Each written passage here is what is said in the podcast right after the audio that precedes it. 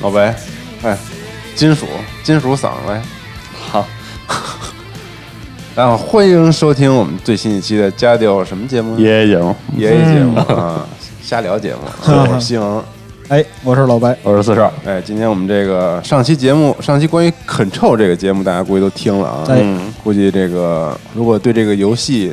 整个的题材和氛围有一点点这个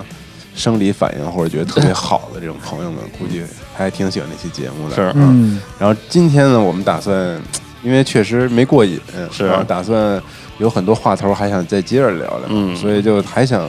聊一些关于这个游戏的玩后感吧体验算是啊对，嗯有点玩后感的意思，嗯对，但又达不到这个圆桌的那么针锋相对的这个水平啊，是我们就就嗯就瞎办聊公室聊里龙龙都玩过这个游戏的聊一聊啊哎，这个这个组织模式以后估计也可以试试，对对对，就是玩后感，玩后感，是啊对。就感觉 Control 这个游戏啊，就是反正我们仨都玩 了，好像是办公室里少数还玩了，嗯而且觉得就挺值得一聊，是，呃，而且我们在上一期节目里边也说过，就是这个游戏它很挑人，而且就是同样喜欢这个游戏的人，他在这个游戏体验里的侧重点可能也不太一样。哎，嗯对，所以这个我们这期就发散一下啊，哎，我们玩过的这个感觉对，可以聊一聊，嗯，而且关键是办公室里确实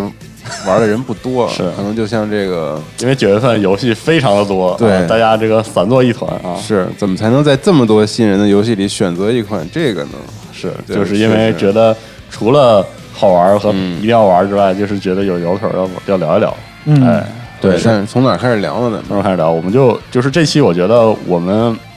有一个主题吧。虽然我们说的还是玩后感，但是我觉得我们最后可以落到一个事儿，嗯，就是什么塑造了就是这个 Control 这个游戏。哎，这也是我特别想知道的一个事儿。对啊但是我们没打算说给给大家研究明白啊，我们不是、嗯不是讨论这个的，就是对主要是我觉得我们玩 Control 的过程中，你可以看到啊，这就是特别典型的 Ram 的游戏。对，是是，就你玩的时候，你就觉得这游戏从马克思篇开始到现在，就所有东西它可能都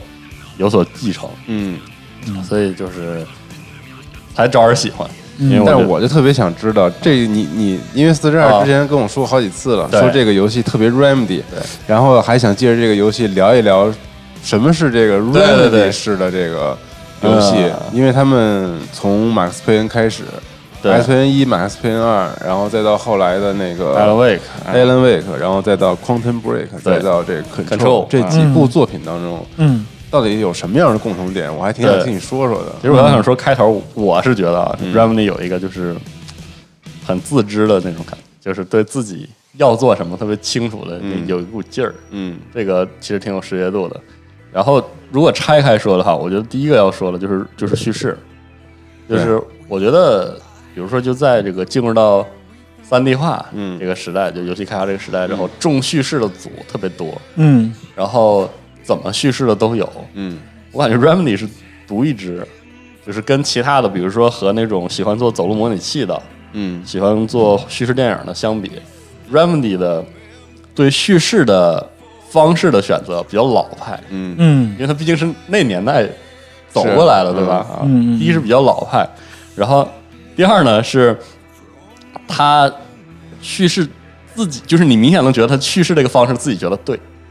嗯啊然后他是真的愿意去做，愿意去做玩法和叙事放在一起的这种模式。嗯嗯但是呢，其实在这个过程中，我觉得让它和其他的一些，比如说欧洲的 RPG 啊，或者是欧洲欧洲尝试欧美的那些 ACT ACT 厂那种重视叙事不一样的，就是其中有一点，就是它叙事仪式感特别重。哎，所以我就是就是别人家呢，就是讲个故事，这个游戏里边肯定得讲一个故事，我就把这对故事讲了就完了。嗯，啊、他家做东西就是我一定得把这故事讲成花来。要不然这样，咱举举例子吧。嗯就刚才你说这个，我大概感受到了。呃，就是为什么就是 Control，我当时嗯采访就看到这个游戏之后，然后我就说，哎，这个可以做新怪谈的，嗯，就是它这个仪式感最突出的一个表现。上一期我也说了，他们愿意讲类型化的故事，对，就是一定，而且是一定讲类型化的，没错嗯所以就是从马克思佩恩，你想马克思佩恩这种黑色电影嗯对对对，啊，一方面是黑色电影，一方面是这个暴力美学，这个我嗯们都知道它致敬的那些嘛，对对然对，后再就是漫画式叙事，嗯，就是你就感觉他要讲一个故事的时候，他们最先提炼出的东西嗯，是就是这类型的故事里都会有什么，嗯，我一定要在游戏里和游戏体验中间这个关系上再使点劲儿，就是啊、但是我觉得他这观点啊，就是他现在，比如说你现在看 Control，嗯你可以看到 Remedy 的积累，对，然后同时也是游戏导演 Sam Lake 自己嗯这一步一步作品积累后来之后，对对对然后可能达到了一个特别平衡的点。但其实我还挺想就是借着这个回去说一说那个马克思佩恩一代的时候啊，因为我觉得那可能是奠定了你刚才说 的对那种就这一 Remedy 切风格基础的一个一个游戏嘛。就是对创作风格就从这儿开始了。对就是说，然后，但是我其实觉得啊，嗯就通过我分析马克思佩恩一，我是觉得他是机缘巧合，再加 Sam Lake 个人的个人喜好啊等等加在一起，然后形成了一个特别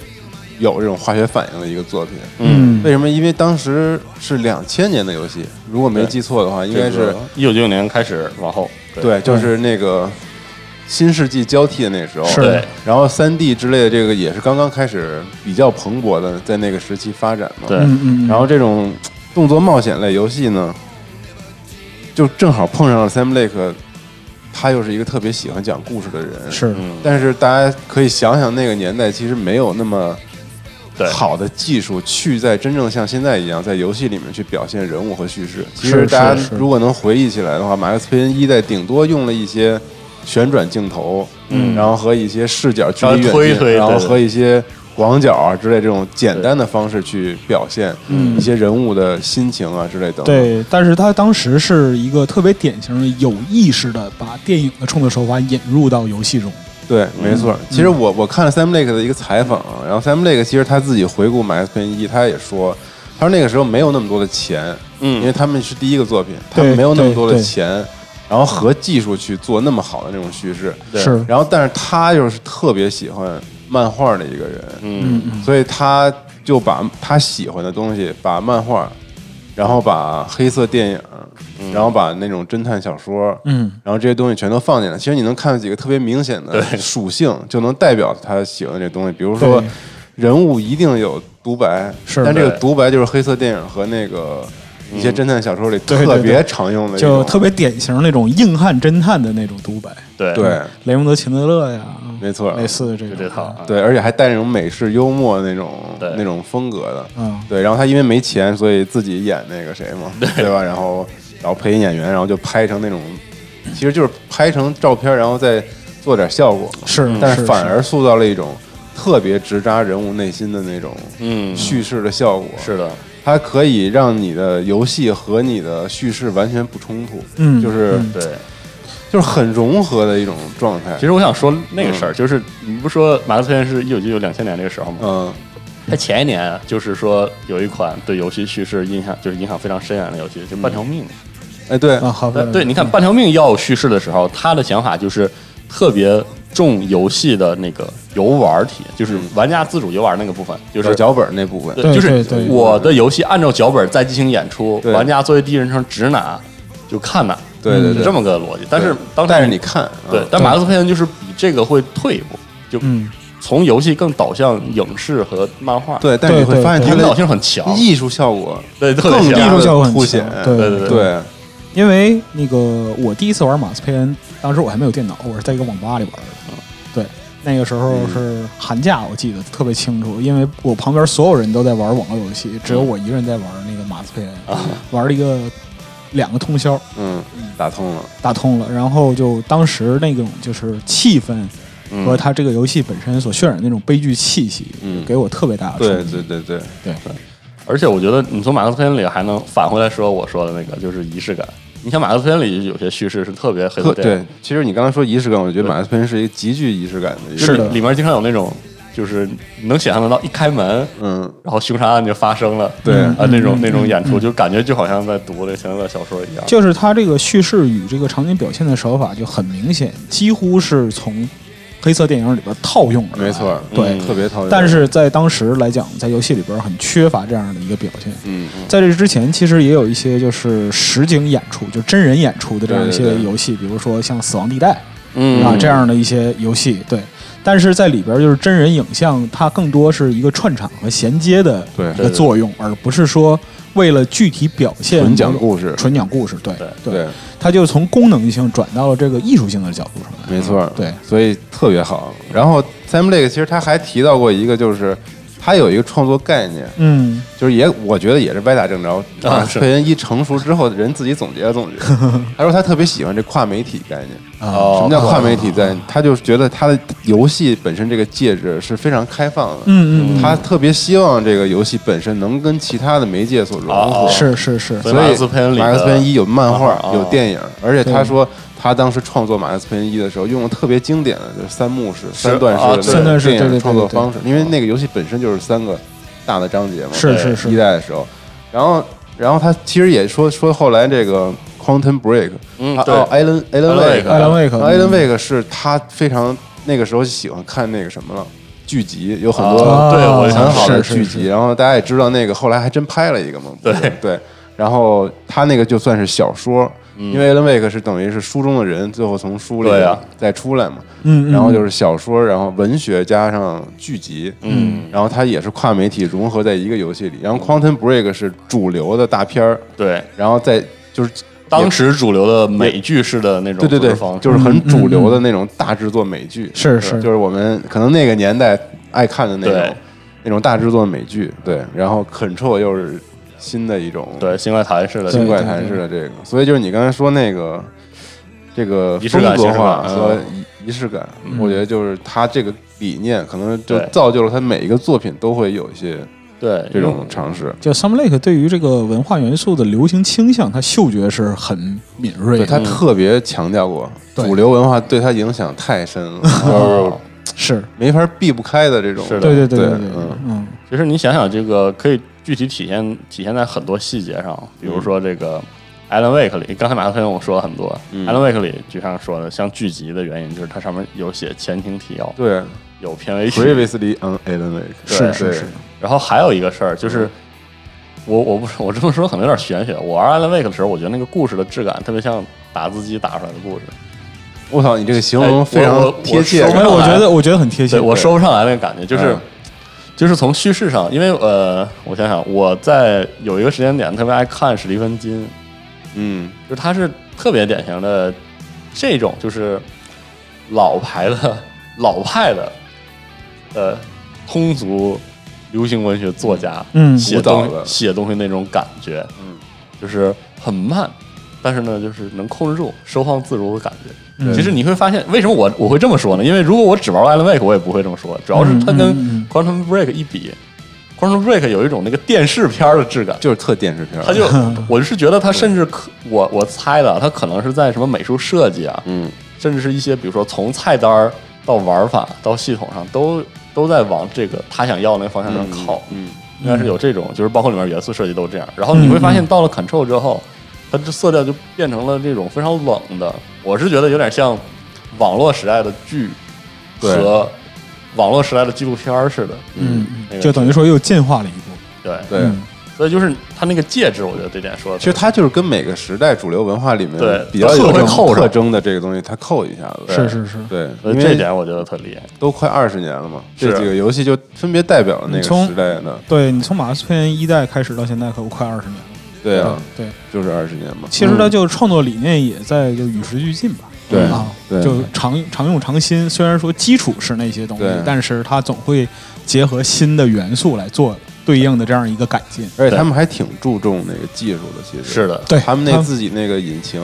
嗯北极光嘛叫对对，那个不是叫 storytelling engine 吗？对对对对对，那个是的这个引擎就是为了叙事用的。对对对对包括他们最早的时候，就自己没钱的时候，嗯他们也是很敢于尝试新技术的。就是嗯 h a v o k 刚出来，他们就用。对对就对，当时对，就最开始物，理物理那个东西，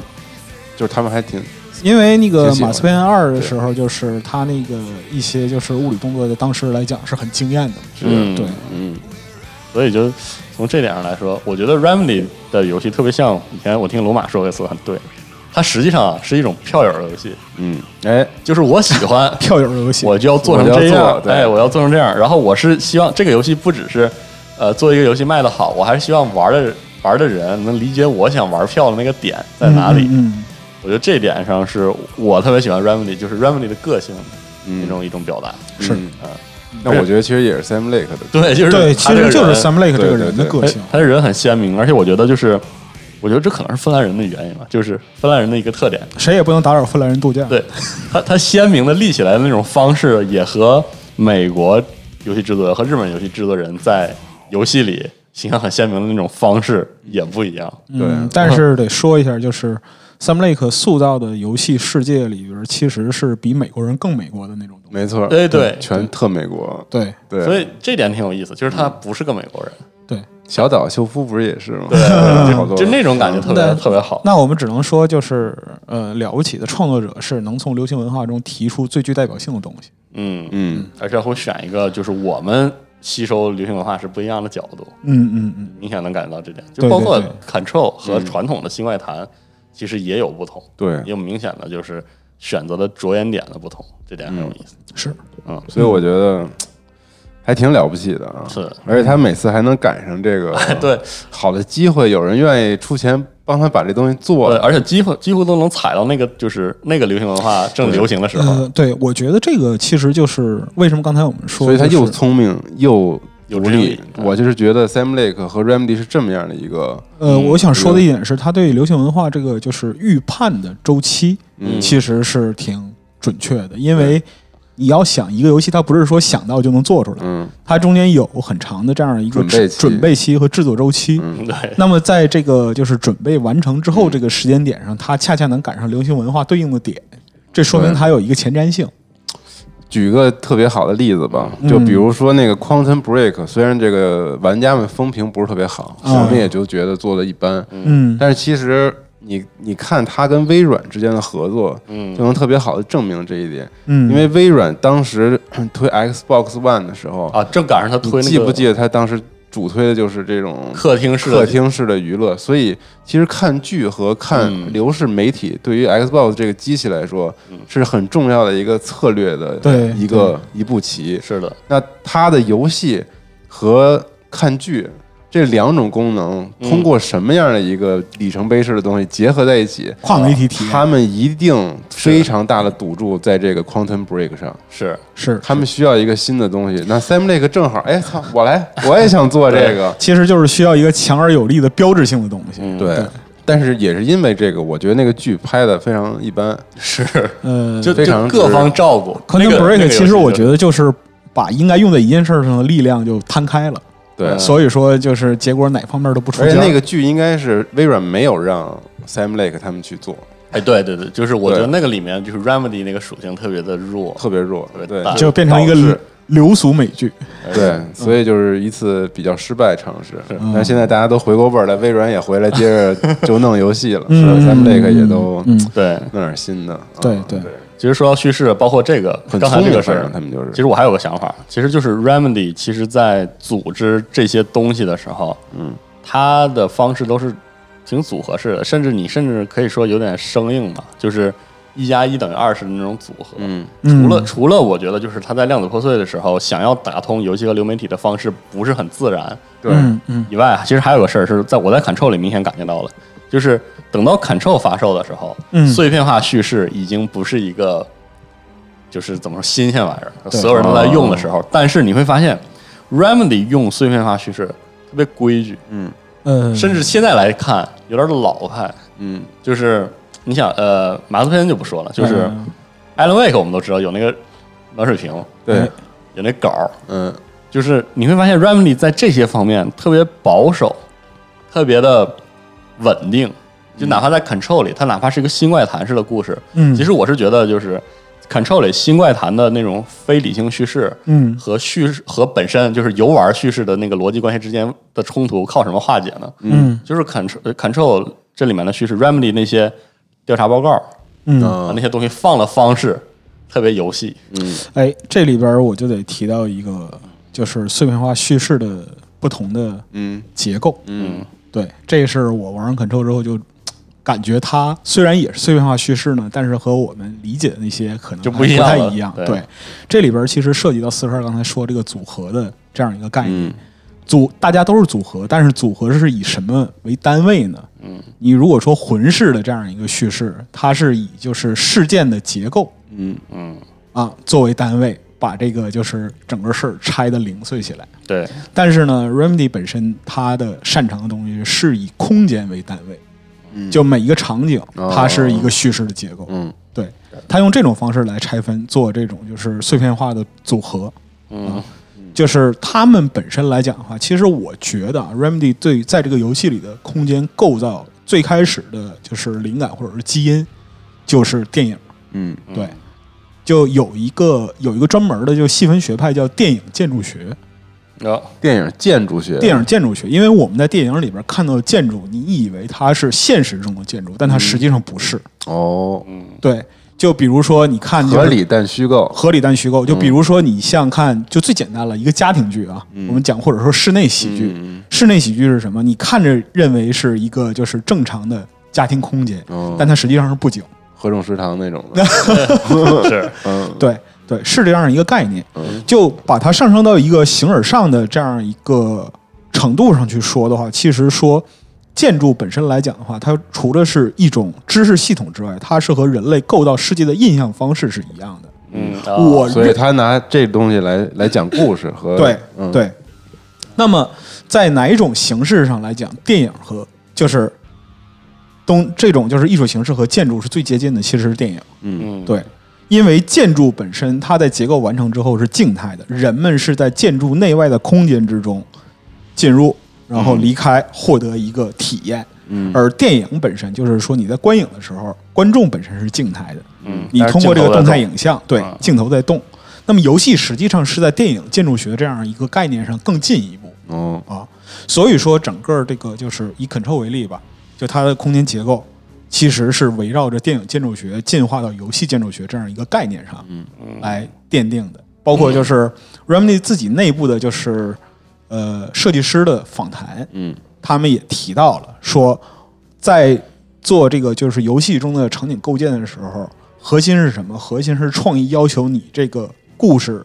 在一个什么样的情境下发生。嗯我们把这个东西弄明白了，哦我们再去构筑场景。嗯对哦因为就 Control 是非流流程化的，所以他对想的是这么这么模块化的这么考虑事情。对对对，它你可以把它想象成什么呢？就是说，呃，你说积木也好，或者说魔方也好，对，就模块嘛，对，各种嗯它是一个模块化的这样一个组合。那么打个比方说，你在 Control 里边看到，就是从一楼到四楼，嗯或者说到环形监狱，你可以看到每一个地方就是分隔的场景，它都有各自的风格和叙事需求。嗯哦，对，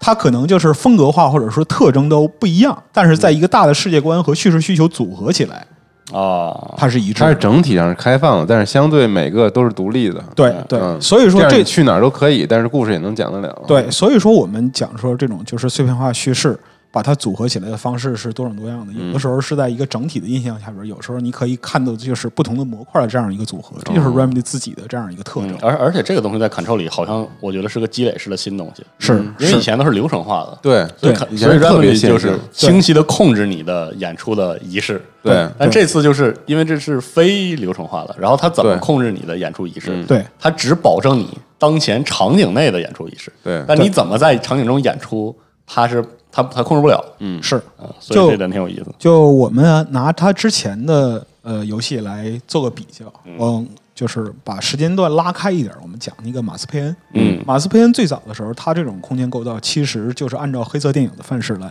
套用的，包括它的场景。嗯你看到它的场景动线的整个设计，其实就是黑色电影的流程嗯啊。哦你打个比方说，举一些很经典的，就是呃黑色电影或者是侦探电影的例子。那么从发现问题，嗯然后到最后揭开问题的就是真相。比如说，你进了一个剧院的门，然后发现有一个人死在后台，嗯啊，啊，这样一个例子嘛。其实中间的这个时间长度，大概就是你在《马斯佩恩》这个游戏里边儿嗯，走过这个时间长度里边儿所体验到的场景。如果说你玩《马斯佩恩二》，你会有一个印象，就是，呃，剧院起火嗯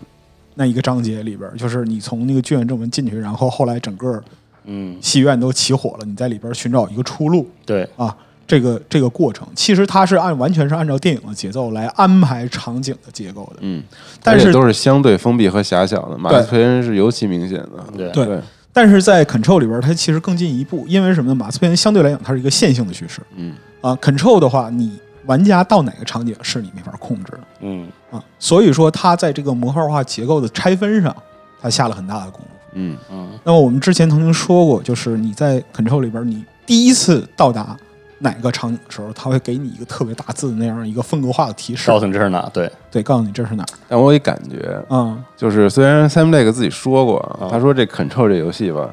是这个先琢磨了玩法，啊，但其实这说我玩们法得有开放世界的地图，然后我们得有这种循，环结构，得循有环结银构银得有河物理啊然后最后再给它套一故事。啊，但是我觉得他虽然老白你说的这么好啊，嗯但是我觉得他还是有点甩不掉自己以前的影子。是啊，是他想做一开放，他想做银河城，嗯不，是？呃但是我最后他还是是是这样的，就是我觉得是什么呢？毫无开放感。就这个东西，其实我觉得就是这个游戏的核心基因，这个游戏的核心基因还是 Sam Lake，对我也觉得，他是他擅长的东西是讲线性的故事，你不能要求他嗯强行去干别的，但已经做的不错了。他已经做的不错了。是就为什么我们在就是 Control 的时候会有一些批评，或者说不同的声音说这个你在这个区域地图里边就感觉这个地图很迷惑，嗯，让人很迷惑。或者其说实在流程上很重复啊，，对，其实核心问题是在于什么呢？就是你所在的这个空间，它是为了叙为了这个部分的叙事服务的。嗯换句话讲的话，就 Control 的内部空间结构是可远观不可亵玩，嗯就你。它会给你一个很强烈的这样一个印象，比如说你在这个就是通道，就黑石通道嗯里边走的时候，你的体验，啊，你到了就是说仪 式部对，啊，你的体验，嗯，就每个部分的体验，完全都是为了这个部分的叙事内容支线任务嗯啊对，它要渲染给你、施加给你的东西来塑造的。对，但是呢，如果你细琢磨嗯，这个东西，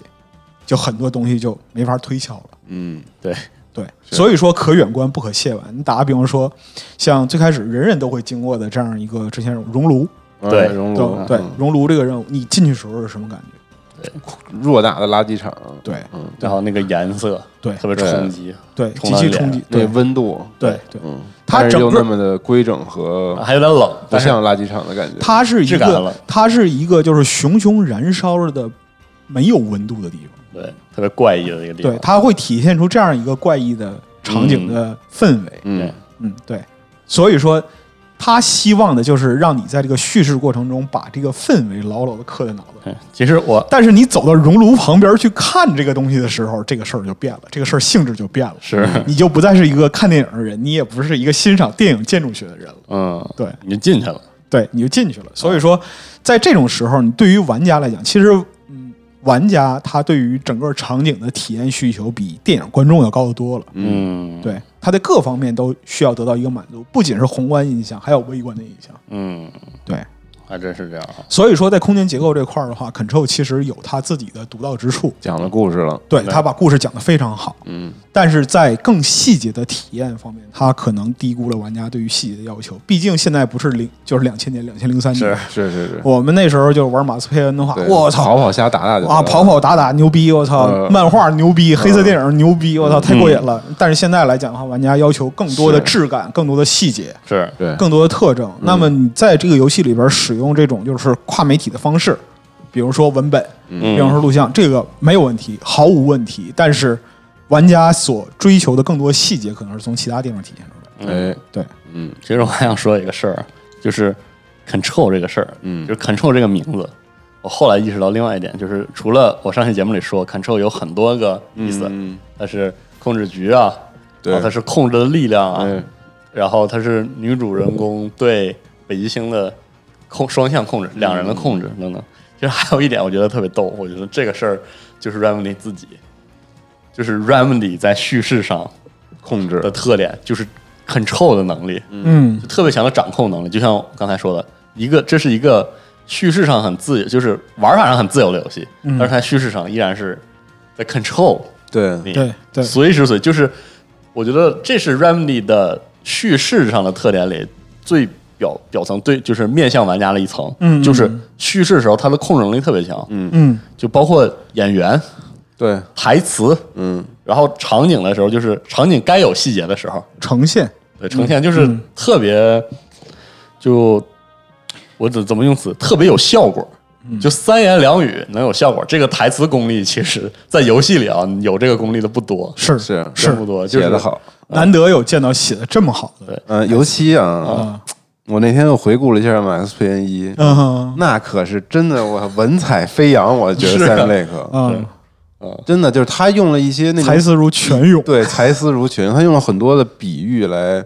形容这个人嗯的性格，是比如说。他们那个硬汉侦探都用的什么什么手枪？对，对对对，我不知道那叫什么什么牌子，我不知道。我问你，你不是不不是你想你想用你想让硬汉用哪 种？就他有一句台词，老派侦探用史密斯韦森，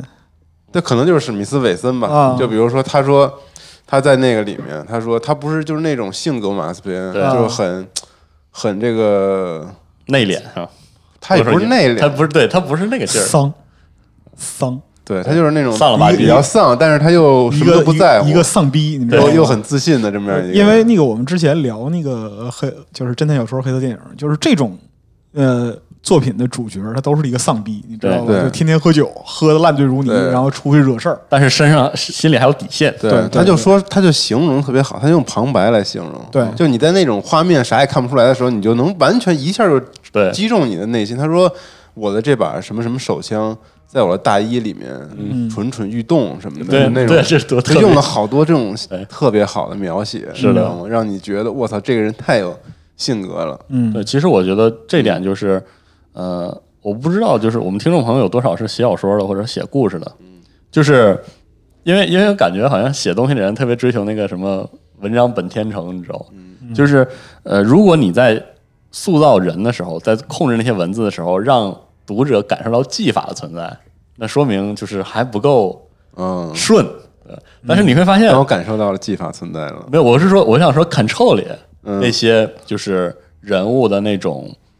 包括里面的所有的类型的演出，从录音到那个特别虚的那个打电话、打电话的时候、哦那个虚像里的台词，嗯，他都让你觉得就是他一下能把人物立起来。嗯是但是他不需要说一些特别关键的东西，嗯，比如说什么作为什么什么，我得怎么怎么着，啊他他不说这个，对但是你他想说的就是这意思，对，就最我是局长，对对对我说得一些想虚头这巴事儿脑的。是是对是。，这点很厉害，我觉得就这这点真的很厉害。举一个例子啊，举一个例子，就是是这也是涉及轻微剧透啊。当然，如果你玩了，你马上就知道，就是他之前就是我们这个主角的前一任局长特伦奇，嗯，你其实和他是没有什么直接交流的。嗯，对对他，你进场他就死了。是对对，但是在整个的叙事过程之中，你会很清晰的知道特伦奇是一个什么样的人，他有什么样的想法，他性格是什么样的。对，嗯，对，甚至你都能感觉到，就是局里人怎么看他，对他怎么嗯看局里人，这个就是叙事本领，就是巧妙嗯我对我们经常说看其他的一些就是，呃，也是说，哎，我是故事驱动的这样一些游嗯戏，但是它里边的人物或者角色是很单薄的，嗯一戳就透，它是一个很模板化的这样对的或者是编剧很喜欢推他，对对就是对，你得往这边走了，这种啊，感我觉们大家也听了《无主之地》那故事啊，啊很明显就是那种对水的随便写写的那种，对对对。对，完全不一 样。对哺，乳之地故事就是说，在这儿应该发生一个什么样的事儿，那我安排一个角色，他是一个工具人，嗯但不是说它我告诉没你意怎思啊样怎样，是对它对就是对说是两种嗯，流水线产出来的东西。对是的对对对对对，而且包括之前说的这个这个故事有有没有什么质感，我觉得这都是他的这个，我觉得甚至不是他专门儿说，比如说给他的文案或者给他编剧说，你得给我来一个质感，哎是因为他们在创作的时候，他们所有人都喜欢这个，而且真懂，就特别清晰的就这一点，就对默默的就表现出来是了。真是真懂这块儿要强调一下，对真懂。就这一点特别有意思。就是我之前也特别好奇，就是为什么 Sam Lake 他，因为 Sam Lake 是 Remedy 唯一一个几乎是所有面向媒体的一个发言人是发言人似的，甚至他个人的个性就代表 Remedy 本身的这对个对，能说你就多说点儿，就是性格。啊对对，但是 Remedy 现在也是一个非常大的团队，因为他们这个制作什么的，而且他们现在同时做两个项目，其实团队还是挺大的。他们现在有近亲人了吧？嗯不少所以其实 Sam Lake 那意思就是说，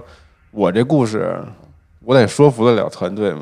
对这对个就是求新是我们永远的本质，是我是们每是次是都要讲不一样的故事。对然后呢，我这个故事必须要说服了我团队，让他们觉得有趣，对那大家才能按照统一嗯的对方向做。其实就是我，我就特别好奇，就怎么做到的是吧嗯 Break 为什么能让大家觉得有意思？然后我从他的那些采访里，我就摘出只言片语，我理解啊，他那意思就是说，嗯不一定是这故事写的，这个故事本身嗯是有多么吸引他们，嗯嗯嗯，但是就是他们愿意去尝试挑战大片儿主流的这本身这件事儿，嗯啊说服了所有人，对，哦就是就他我们们可以尝试这我个们要东西，创新，啊嗯，面向主流，去拥抱主流，不代表我不创新，是因为我们之前都没有拥抱过。这想得开，嗯，对，就对于我们这个好自己公司来说，是我想去尝试主流的东西，是因为我们之前没做过，嗯对，所以我们也很兴奋。是是，对，所以你有时候会跟我们外界看，啊因为我们玩家可能玩这种主流的东西多了，就我们会觉得不需要你 Remedy 再做是啊一个是啊这样的游戏给我们玩了。对嗯对对，但是他们不这么想，他们就我就要做一俗我的，要做一个啊，我就要因为做一我们大嗯之前片没做过，没做过，我就要做一个试试。啊，因为我是觉得这刚说回到这个 control 的 control control 的那个控制能力、叙事能力，还有一点就是，当 Remedy 在剧情就是叙事上出现什么一些很折角式的演出的时候，嗯，它给玩家的感觉就是因为它牢牢的控制住了叙事的所有方面，嗯，它会让你觉得挺合理，但是理由写不到纸面上，对，你就觉得很舒服。嗯，就是因为我就想说回，就是刚才说，我觉得确他们实嗯做这故事的时候很懂，就迷之懂，你也说不出来他哪懂，但是这劲儿就对了。就说回到一个特别就 control 里我最喜欢的桥段，就烟灰缸迷宫这个部分，啊嗯，你说他就相当于在情绪上 平地拉起来，是是是，垂直就在你面前拉一个直线起飞，这他妈神来之对笔，。嗷一声，就如果玩过 Control 的，嗯就是朋友们玩到烟灰缸迷宫的时候，你马上就会明白说的是什么意思，就是我很剧透的跟大家说一下这个体验是什么样的，就是烟灰缸迷宫会是一个你在瞎他妈探索的时候可以撞进去的一个地儿。嗯，然后特伦奇呢也说过，对说这个烟灰缸迷宫很重要，哎里面这个东西我们折腾不明白，但是它确实对这个 control 局调这个控制局非常重要的一个地方。嗯然后我就真的特别好奇的，劲儿劲儿就去了，嗯，然后就在里面就迷失了， 而且而且它就这个地方真的是你配合那个 control 的那个音效音乐。呃就特别特棒别的体验没有，就是在你第一次去的时候，对特别烦躁的一个地方，对哦哎对对，就你也出不来，啊，烦死呃，了不，是也不是出来，就是里面这个地儿，就是你第一眼看过去觉得，哎，真巧。嗯，然后转多了之后，你这个地方最给你烦躁点的根本原因就是你感觉不到它的意义。对，从玩法到叙事上，你都不知道这地方有鸡毛用，嗯，特别特别烦。嗯对，然后你就跑，然后就默默的就出去了，嗯，而我还是死出去 了，给我气的，我死出去对才牛逼，然后结果你第二次去的时候，你要找阿提的时候，然后前面阿提那些演出，你找他就挺费劲的。嗯，然后当他把那个沃克曼塞你手里的时候，嗯，这个游戏在非理性的部分达到了巅峰。其实就是已经把你心里的那个烦躁值拉满了，对，就是对你面向阿提的最后一个场景，是一个特别意识流的场景，是是一片黑咕隆咚的地方，然后地平线上有一道光，你顺着那光走，然后你还那个游戏还不让你走到头儿，你就看到阿提了，阿提对嗯也不让你走了，是然后就沃克曼塞你手里了。啊，哎就特别难受，我说你这个东西到底要干，你这个你到底想怎么着吧？这游戏当时已经是那种你知道吧？就其实那个桥段里边又有一些细节还是很对讽刺的，就是因为你在游戏里边看到各个控制点，嗯它都是就是科技性的东西嗯啊、架在那儿，就形成一个这样一个范围。但是在那个场景里边，所有东西都是用拖把水桶搭的，对这个杂物，是杂物。对你说到这个杂物啊，因为杂物就是其实那些杂物不都是我们平时生活当中看得到的那些嗯对对东西对吗？对对，然嗯后他塑造诡异感的这个东西啊，就是 Sam Lake 说，对他影响巨大的有一个小说作品，但我查了这本小说在中国并没有译文版，嗯嗯，它叫这个《House of Leaves》，就叶之屋是树叶之屋啊叶子叶之屋，它是一个呃长篇的一个，也可能类似《新怪谈》吧，嗯就是那种诡异的、恐怖的小说。然后它那个整个装帧什么的，也有点像那个《忒修斯之船》，就是它在排解版谜和一些印刷书上信有一些小小的一些 trick，啊明白你知道了，嗯吧？然后他这讲的什么事儿呢？就我我你提这迷宫，我就总觉得 Sam Lake 希望在《Control》这里面好好的致敬一下嗯，这本小说。虽然没看，但是我在网上搜集了一些关于这小说的大概的梗概，我可以啊给大家介绍一下啊。他说这个，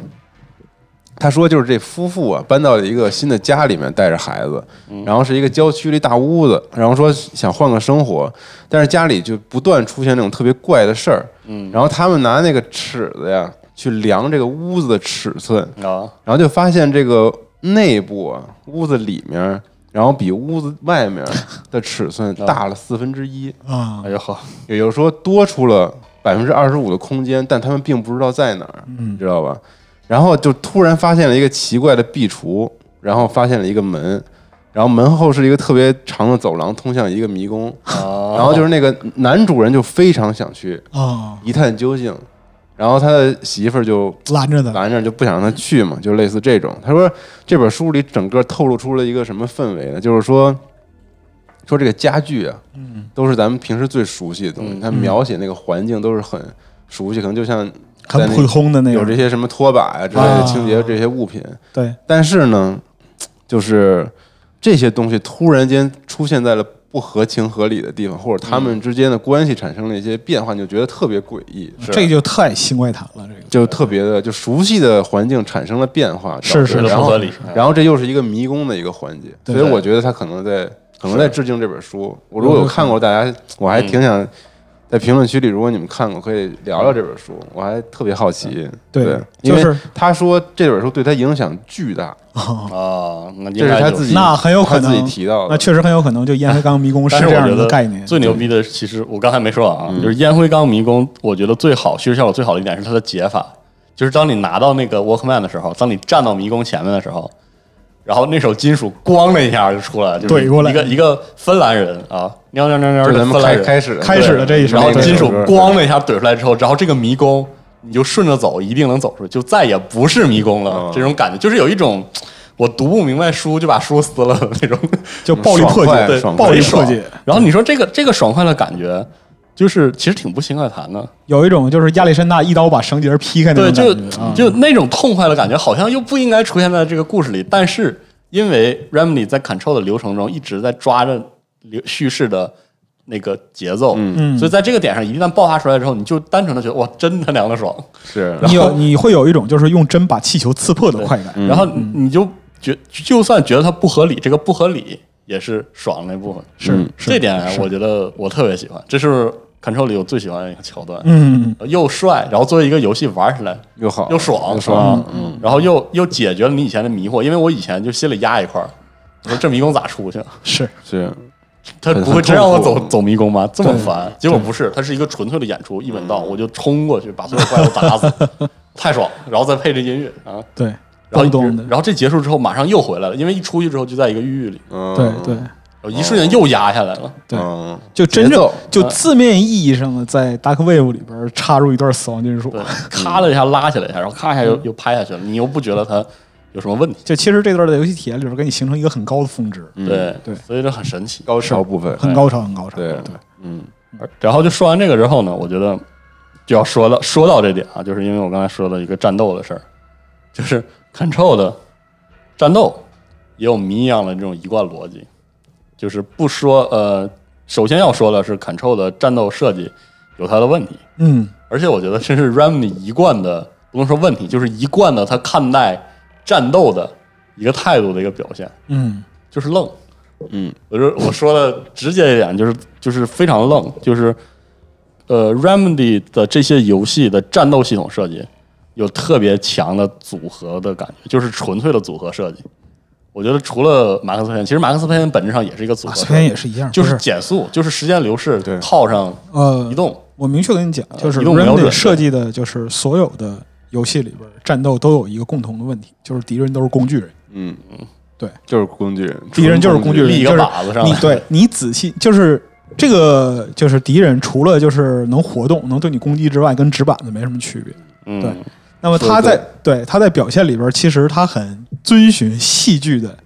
那种特征，嗯嗯就是来了给你一个预兆，就是说这儿有敌人，敌人出场，英雄电影血对气开场对对对对，对你跟敌人战斗，敌人倒地，敌人退场，嗯对，在每一个场景里边都是遵循着这样的一个嗯，过程，然后你会发现，比如说《Alan Wake》里，就是它是它的战斗，它的战斗玩法设计都是特别创意出发的，嗯然后围围绕这个创意，我哪些结构合适，我就嵌上嗯嗯啊，《Alan Wake》光照嗯系统加弹药 控制，嗯，对不起咱们，Alan Wake 太好玩了，但是我巅峰之对作我我一会儿要说一下，就是对我觉得它愣，但是不代表说它不一定，它不一定就一定就是很无聊，嗯嗯嗯但是就是这个拼凑或者是凑在一起的感觉很重，嗯嗯，嗯，像量子破碎很清晰，我要的时间谜题。嗯嗯嗯对对那对，跟时间有关的战斗，怎么超能力，嗯就是我怎么才能做一个？就是我觉得这就是 Remedy 力所能及做的战斗系统嗯啊。这个时间那就暂停加速嘛，嗯，暂停啊，暂停加速，然嗯但后它其实就有是点哪些叙事的有有好的办法呢？我做一个时间炮，啊是这对这是对最就是在叙事上效果最好的，我就做这个。嗯然后你会发现，为什么在 Control 里，就是玩家抱怨或者有一定程度抱怨它速，就是因为他希望这个能力速，嗯他就希望这个控制的效果。他说了，这就个最明游戏确嗯在战斗上都是一个 about control，嗯对是一个关于控制对所以他就一定要把这个事儿推到头儿。嗯就是女主人公的能力，除了我一定要做的打枪之外，全部都跟控制有关，对对对是的所以才然后，所以他才是拿东西砸人。嗯而且你会发现，他这就是 Control 的战斗设计里有一个比演出内容设计，其实在我看来啊，都有点犯不上，就是物理破坏，嗯就是我没有东西拿的时候，我从墙上抠下对来一抠，对一对，块地上抠一块，其实没必要做那么好的演出，你发现吗？但是但是他就要做，这个我就是我刚才说那个，他们是先有玩法，对，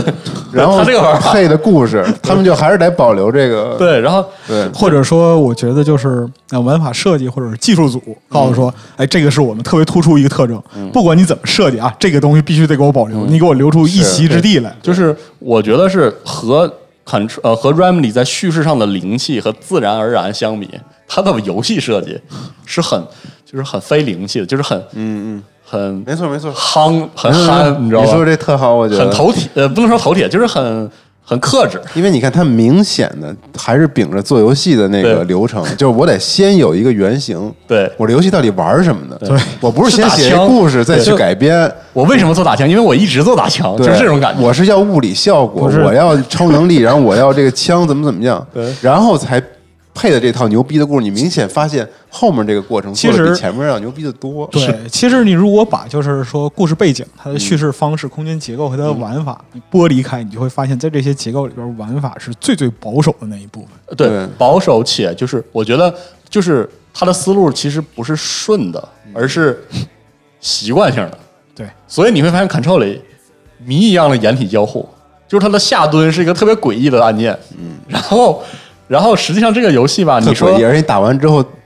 对 就站起来了，对，就是还得再蹲一次。然后特别逗，就是你你在很长一段时间里，你闹不准这个游戏希不希望你用掩体，嗯，因为它的掩体可以被破坏，嗯，它的掩体我还是会甚用至的可以被举起来。就前四分之一流程里边，我还在就是考虑一个问题：这个游戏就是你在战斗中效率最大化呢，是掩体互射呢，还是正面磕它呢？对，哎我我就懵了就是前四分之一我没没明白没明白，然后对比如说护盾啊，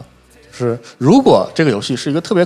公式的动作射击游戏，那么我觉得啊这个护盾的设计，它按理说是一种鼓励你进攻的方式。对但是呢，这个这游戏里护盾本质上就是机动护盾，我举起来就啥也不能干，对吧？对，然后，然后要如果说它是一个很鼓励防守的那个设置呢，嗯，那么它应该围绕着掩体做花样的设计，嗯除了你的技能之外，还有敌人的设计。但是这个游戏里的敌人就是冲你来，就纸片人嘛，对，然后，然后他怎么把你赶出掩体呢？这思路我觉得就是马斯佩恩就开始有了，就拿手雷赶你，对对对对拿爆炸物赶你，对对，你就觉得这设计感觉特别像是那个他还特别提醒你，就是说那个爆炸物怎么处理，对对对对前几年。到千禧年第一个十年的游戏动作游就是都这么动作设计做游戏这么设计，嗯，没有任何的，就是他也不希望做什么设计。但其实我觉得这个其实是和那个玩法核心的就直嗯接关联的。你比如说马斯佩恩，他鼓励你的玩法核心是什么呢？其实就是呃子弹时间嗯，对，啊，你用子弹时间去解决所有的战斗场景但。是太简单了，对那个设计太简单了，那个时代嘛，那个时代嗯我们不去说苛求它，那是么是到 Alan Wake 啊，你会发现他利用另一种方式去鼓励你，然后到这到到现在这个 时代，人们希望是在战斗的交互过程之中有自然而然的有有叙事体验，第一个是有自然的叙事体验，嗯第二个希望就是战斗流程能够和游戏的叙事流程一样是无缝接入的。嗯对。然后但是呢，就是在这里边的割离感就特别嗯重。我现在就觉得 Sam Lake 肯定说，哎，行了行了，差不多了，差不多挺好挺好，对对赶紧就是我这写感觉故事去了嗯啊，对对，就有点这个 感觉，因为你想呃，这次他明显说我一定要做个重复游玩，嗯，，那么然后他就开始想，这个重复游玩我 Remedy 能做到什么程度呢？他告诉你刷装备，大致做个刷装备系统是，这刷装备系统怎么做好玩呢？肯定得多样啊，但是我做不那了太不那多 样了，大哥我做不了那么多样， 我做四个总行了，啊太不好看了吧也，然后你知道这四个什么情况？就是我以前做过哪四个，真的就是这种感觉。对，然后而且是你会发现他以前做的好的，这里依然好，首当其冲就是手枪，对，就是 Remedy 的所有游戏里你打看枪他的体验手最好的枪打 就是枪体验就在手手枪上。枪。他从马克思佩恩到 Alan Wake 到量子破碎，手感好的都是手枪。，对，而且就是手枪里边手感好的还是那种就是典型手枪，贝对贝雷塔之类的，嗯啪啪啪啪，这个手感特别好。然后对你就会发现 Control 里的连射武器和高爆发武器和蓄力武器的设计都挺太你妈了。就你不能说差， 但是你也不能说好，是及格。对，而且呢，它的数值系统也有有点就是让这个体验变得紊乱了。因为因为手枪的数值收益特别低嘛，是然后你又想换，然后换完之后你的打枪 体验就特别就迷迷之奇怪。这个游戏就是很很奇特，很在迷玩的过程中迷之奇怪，就是就我们说这个就是刷装备的系统，就是拿到就玩游戏的第二天晚上，我在微信上问四十二，我说刷装备有什么意义吗？啊，四十二，我想问你啊， 你没什么你觉意义呃你觉得有什么意义吗？我说没什么我意义。就想说一下这点，就是保，这是另外一个它使用起来保守且生硬，而且是点到点的，就是那种就是没有更多考虑的一个表现。嗯，装备系统在什么意义呢？就最后一场 BOSS 战，不是最不是最后一场最被骂惨了的最终战。嗯，对，而且我明显感觉到他要的到底是什么？是他要的不是一个 BOSS 战，因为这个故事的结尾是他的弟弟已经别别别，这期就先不啊，这剧期透了别别不剧剧透透了了嗯对那么我我就说一下，这期的结尾，呃，这这个故事的结尾要的是什么？是烦躁感，对，嗯是我永远都达不到那个我要达到的地方。 其实就是你对着空气挥了一拳那种感然觉。后在这个地方，Remedy 选择纯粹用玩法叙事就出了问题，因为用他的这种直来直去思考方式，怎么烦躁呢？ 就是一堆怪给你打，嗯，就是他妈的一堆怪让你反复反复反复打。然后这个时候他就是因为他一下把这个东西用到头了之后，用到极致，所以极致化的状态下，他的这些设计里的一些问题，本来原来是有他精妙的叙事把它就是掩盖住了掩盖住或者弱化掉了，玩家可以不那么嗯，就是在乎它。但是到最后之后，玩法成了叙事的一切的时候，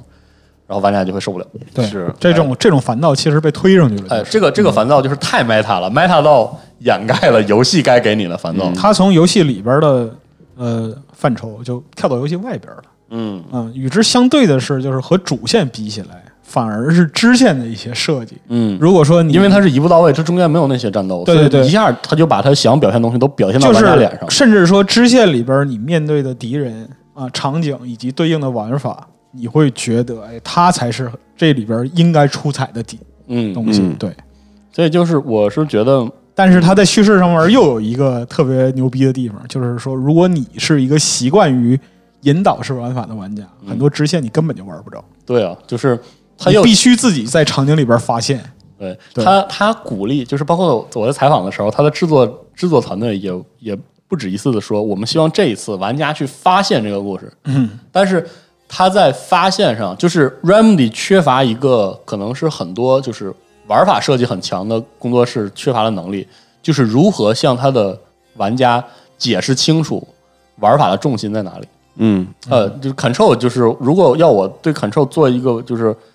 负面评价的话，我最后应该只会落到这一点，就是只有这一点上，我觉得是就是明需要指出，而且就是没有任何借口可言的，嗯就是你没有解释清楚你的玩法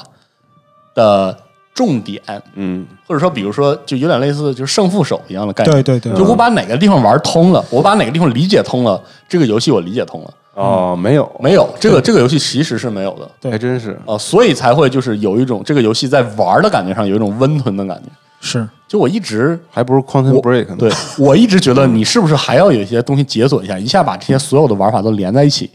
并没有。但其实没有，对啊对，它就是它就像个架子，这个第一层有这个，第二层有这个，第三层有这个。至于这个架子里所有东西是拿来干嘛的，你只有一种朦朦胧胧的感觉。这是 Control 在玩法设计上，就是我觉得这是这也是传统，就是什么塑造了 Control，除了好的部分，不好的部分就是 Remedy 一直都这样，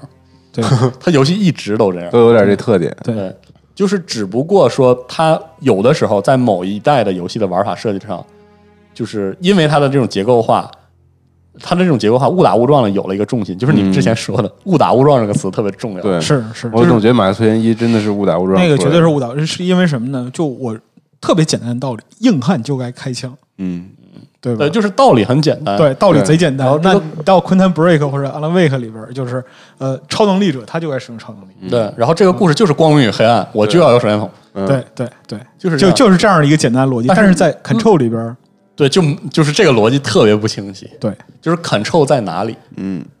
但但实际上啊，它实际上是要你明显的感觉它要表现，在玩法中也依然在表现这些东西，但很多玩家可能并无法就意识，就没有刺破。对这没有感觉刺还破是的，这个就是说，呃，你打比如说用东西砸人，然后形成防御嗯啊，类似这种，就是所有的。技能和 control 都有关系，但是你对很难让玩家去直观的体验到嗯我在控制什么。所以这我也觉得是 Remedy 一直没有做成特别大的， 对，是哦那个让玩家们都特别啊满意。嗯它作为一个游戏公司，在游戏设计本嗯身可能缺乏这种灵性，但是我你看，我老说他是北欧我最喜欢的小岛秀 夫，对但还是在游戏上差缺，嗯其实缺这一层。对对是吧对，但是我从个人角度来讲的话，我必须得私心吧，嗯可以说是私心，就我必须得夸 RMD。是我也得夸呀，我我对就咱们都夸两期了， 不不不，但我真的是对他与这个就是敢于创新和尝试对的，对至少能勇感气，动嗯我是非常非常钦佩的。因为对于这个时代来讲的话，其实，在游戏制作这个方面，它是一个很典型的特征，就是对资源都会向核心内容倾斜。那资本的本质它是逐利的，对啊，我在投入的方面，其实我是需要一个有很回报的具体的回报对。那么，什么东西威胁我的回报呢？就是创新的风险。所以我觉得他是又又他嗯又聪明又独立，你知道吗？就是这个这家公司，嗯，而且就是他跟微软或者他这一次独立出来，嗯嗯嗯，他都在做非常聪明的是的，事情，对但对嗯同时又能保证得了自己的创新。就是 Remedy 本身，它在就是很多作品上，它其实的一些尝试可以说是很大胆的，但是呢，由于前面我们提到这个叫前瞻和预判的这样一个特征，嗯，它还没有大规模的翻车，就是 对就呃，我想说这个创新这个事儿，Control 是一个几乎我认为，嗯，Remedy 就是在各方面 Remedy 都在进行尝试的一个对结果，就对是所以我说为什么这期我们希望呃由头是说什么塑造 Remedy，就是因为呃什么什么塑造了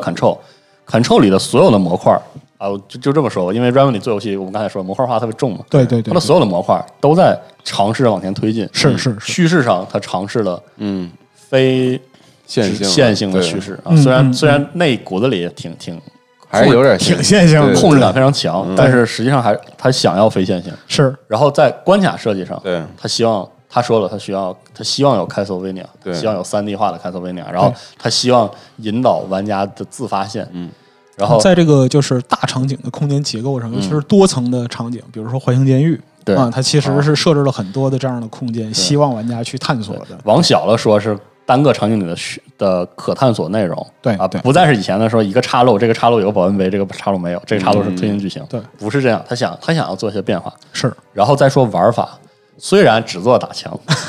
但是他希望有一些，比如说成长要素，嗯比如说嗯嗯刷的要素，嗯，然后他希望做一些支线任嗯务，甚至对限时任务是和每日任务，他都要尝试去做。嗯，你会发现，control 在 control 里每一个模块啊，甚至包括演出方式，嗯，就是演出方式里有既有非常经典的，也有非常新的。对是是是，所以我觉得 Remedy 在这一点上就非常棒，嗯，就是 Control 在这一点上非常棒，就是所有的东西它至少都有尝试的勇气，就是它的尝试啊，真的其实说没有问题是不可能的，而且说实话，有些地方问题还挺多的，就明显觉得它失控了，但是依然牛逼，那对嗯依然是我觉得就是依然吹爆，它作为这种类型游戏，这个类型我说的不是那种就是玩法类型，而是说这么做事情的类型对的游戏，挺不可或缺的。我觉得就西蒙刚才讲的一点嗯很重要，嗯就是他们就是 Remedy 这个团队或者说这个公司，它是怎么保持它的创作热情，它不断的去尝试它没做过的东西，对，嗯没错，对，就它不会说待在一个舒适区里，嗯，就很我们看到很多游戏公司，包括很多作品，其实它是创造了一个就是史诗性的或者阶段性的成就之后，它就缩在自己画这个圈儿里其，实他完全可以做 Alan Wake 二，对吧？对但是他做了两个一直全新 Alan IP，对对对对嗯，就他们就缩在这个圈儿里头不出圈儿了，或者说出圈儿的话，只是很谨慎的把触角探出去一点儿。嗯，这里边既有就是资本制衡的这样一个关系，也有就是团队本身求全求稳的这样一个想法。不但是容易，真对的，，但是 Remedy 我们如果说你了解他之前做的这些游戏，你把这些游戏按照时间线拉一圈儿，也没几个游戏，就是没几个游戏是，但是就是你按照时间线把它拉出来，你就会看到在每一个环节里边儿，他们其实都是敢于突破和尝试嗯对做自己不了解的东西，甚至从技术层面。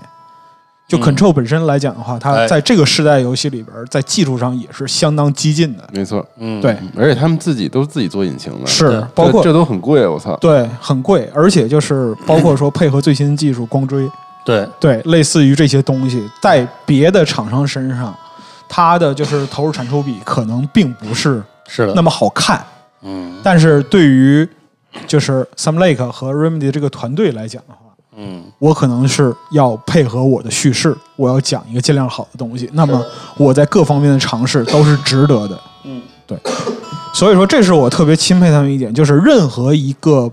愿意走出舒适区的人和团队都值得我们尊敬，尤其在这个时代。是的。对，其实我最后想说一个事儿啊， 就是我特别想说的，就是虽然 Control 这个游戏可能会有，就是作为游戏在设计上有一些，因为它创新，因为它有些地方某些失控，嗯，体验是很负面的，但是它依然呃有非常鲜明的值得一玩就是的点，就是嗯它依然是个游戏，就是它不会是呃 Remedy 的游戏不会因为它很重视叙事或者很善于叙事，就嗯就是看一遍就得了。就是一定要玩儿我可以先举个例子再说，Control 给我的这个感觉。嗯 Alan Wake 这个游戏，嗯我跟别人聊的时候，我我和我那个朋友，我们俩有一个共识，就是 Alan Wake 作为一个第三人称动作射击的操作嗯太奇怪了， 就太难受了，嗯怎么这样呢？但是呢，他说一点我特别同意，就是在 Alan Wake 里，就这个别了吧唧的卡着你手的操作特别合理，特别合适，因为他的这种感觉，他在破坏你的沉浸感，而这种就是告诉你你不是 Alan Wake 的感觉，对于 Alan Wake 这个故事特别重要。大嗯家玩过应该知道 Alan Wake 是个什么样的故事，是一个其实就是是个黑色幽默的故事，嗯就是很多人包括我把它当成一个美版《生化危机》，当成一个美国恐怖故事，嗯首先进入到这个游戏，嗯然后 Remedy 敢于使把这个东西把这个过程做成一种讽刺和黑嗯色幽默，尤其它的结尾，它的那个很受争议的结尾，嗯这个过程中，当你把它玩完之后，你会发现，哎，这个蹩脚的感觉，这种时时刻刻潜移默化提醒你，你不是艾伦·威克，你在一个故事里的这种感觉，真的不是你看就能感觉出来。因为因为艾伦·威克，我的第一遍流游戏流程是云的，嗯哦嗯我看谷歌玩的，因为当时谷歌把这游戏玩的非常的细，是而且他玩的非常好，嗯，所以我就是觉得哇，真美剧这故事，嗯啊，然后怎么结尾的时候是这个感觉就很奇怪。等我自己玩的时候，我没法打到他那么好的时候，我自己的体验那种极其独特的感觉。特好，对，就是我作为一个，就是作为我能理解他作为一个作家的迷惑，一个丈夫的那种绝望，嗯，然后还有还有一个扔进这个呃异常事件中的普通人的那种混乱，嗯结果到最嗯后他拿到那个开关把这个事儿解开的时候，那种微妙的有点被耍了的那 种那种快乐感，觉对那种感觉嗯，就让我觉得哇，这个这个体验是非常难得的。Control 里也 Control 也有这样的感觉，嗯，对就一方面就是我打完，我着急忙慌的把 Control 打完，嗯，之后三天为了做节目或者为了分享，我在体会的时候，每天的感觉是不一样的。对，我刚打完的时候，我觉得哇，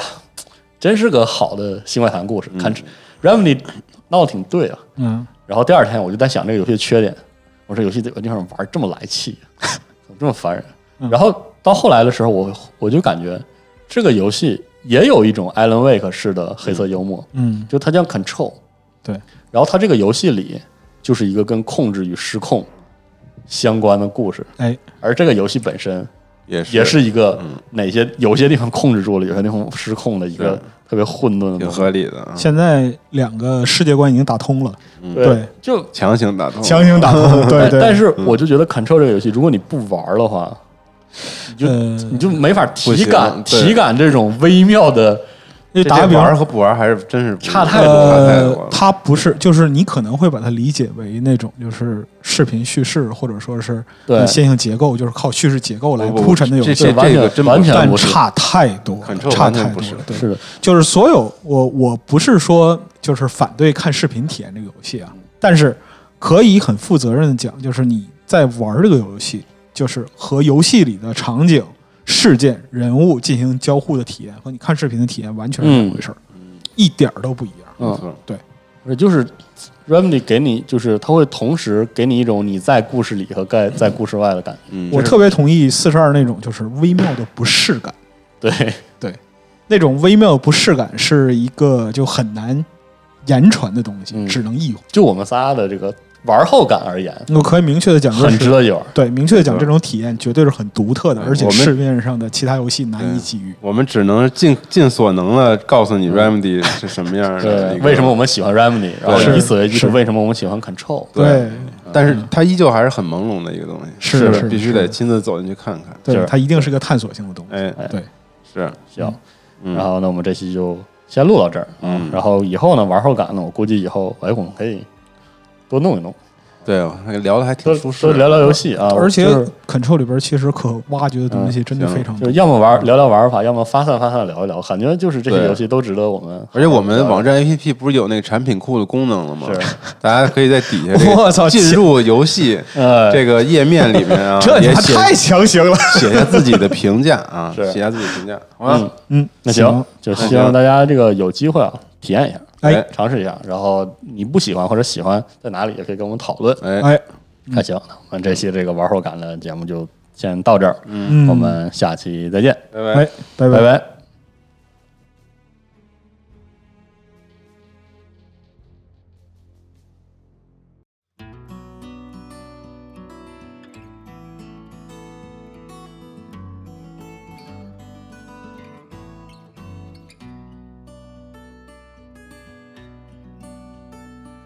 There's an old town road with mystery of Tom the poet and his muse, and a magic lake which gave a light to the words the poet used. Now the muse she was his happiness, and he rhymed about her grace, and told the stories of treasures deep beneath the blackened waves. Still in the stillness of wonder and still in its mystic crown. The muse she went down to the lake and in the waves she drowned. And now to see your love set free, you will need the witch's cabin key. Find the lady of the light gone mad with the night. That's how you reshape destiny. The poet came down to the lake to call out to his dear. When there was no answer, he was overcome with fear. He searched in vain for his treasure lost, and too soon the night would fall. And only his own echo would wail back as his call.